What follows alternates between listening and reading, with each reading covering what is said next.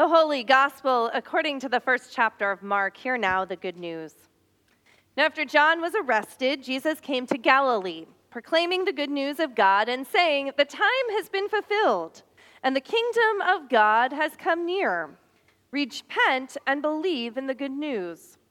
As Jesus passed along the Sea of Galilee, he saw Simon and his brother Andrew casting a net into the sea, for they were fishermen.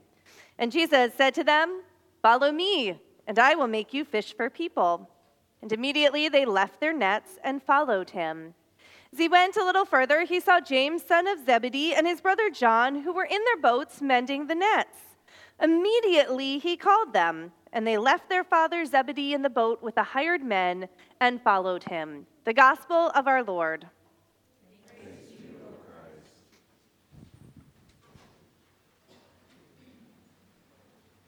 Please pray with me. Come, Holy Spirit, come. Stir within our hearts that we might hear and respond to your word for us this day. Amen.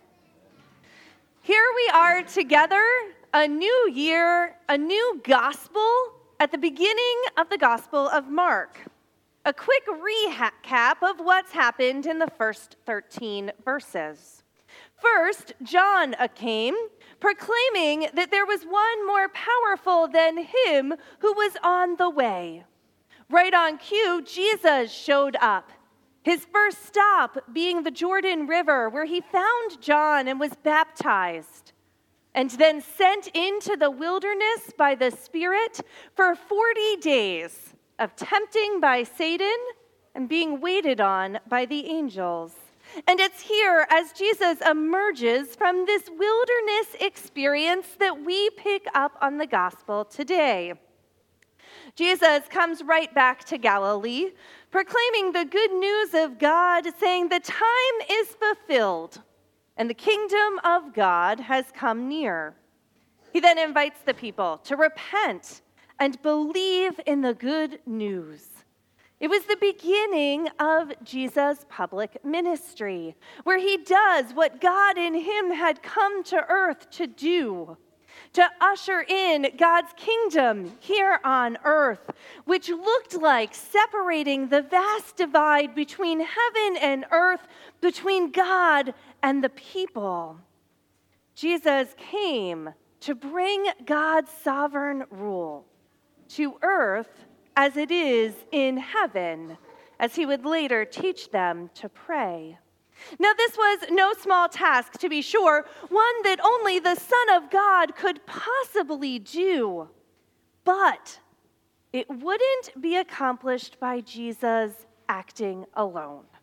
The first thing Jesus does right off the bat is find some people to journey alongside of him. He calls some disciples to follow him and form a community of believers who would see what he was doing, who would learn what he was teaching, who would come to do the very things that he was doing.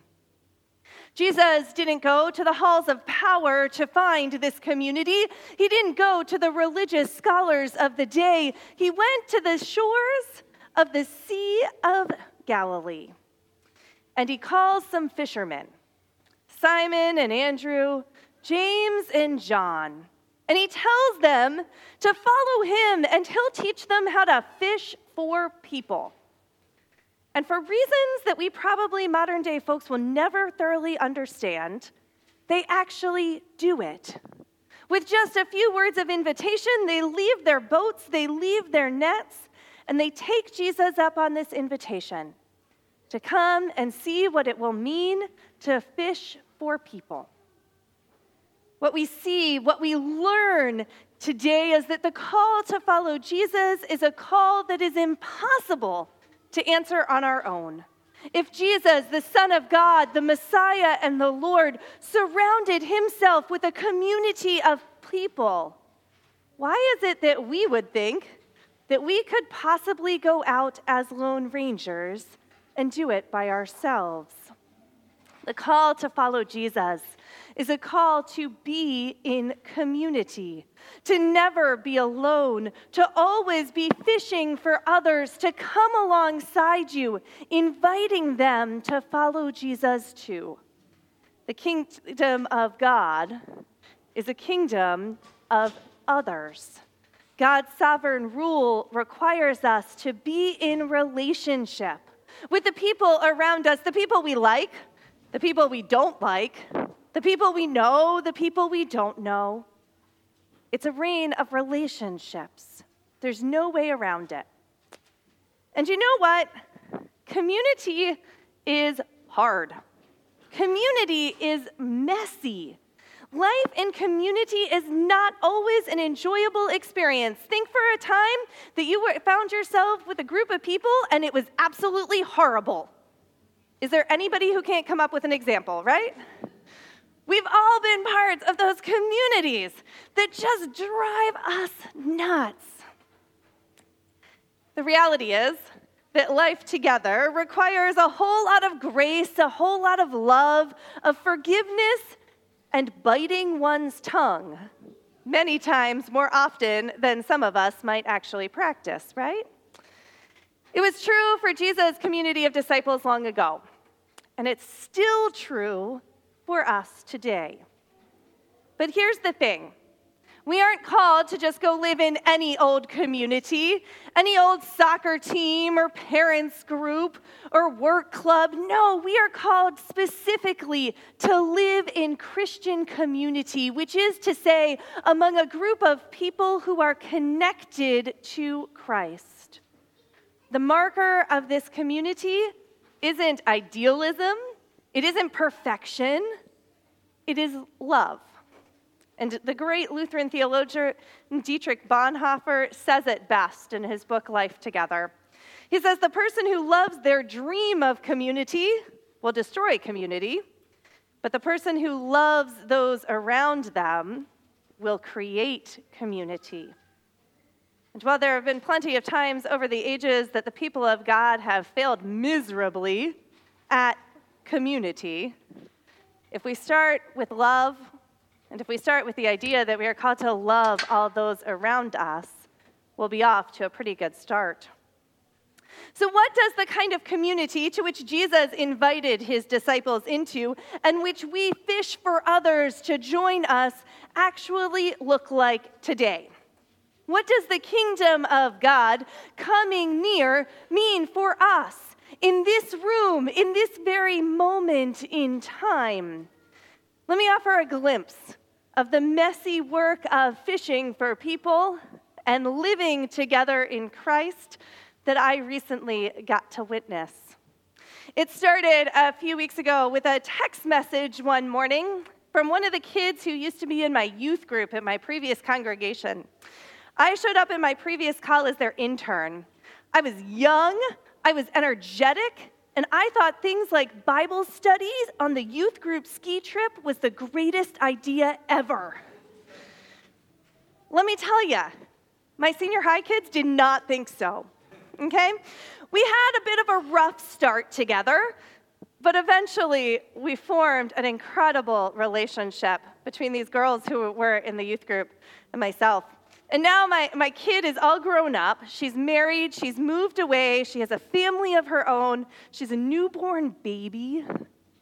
And she texted me one of those really generic, hey, how are you? Like 9 a.m. on a Monday morning. And it didn't take much back and forth before I realized that life as a new mom with a baby in a new city was a bit overwhelming.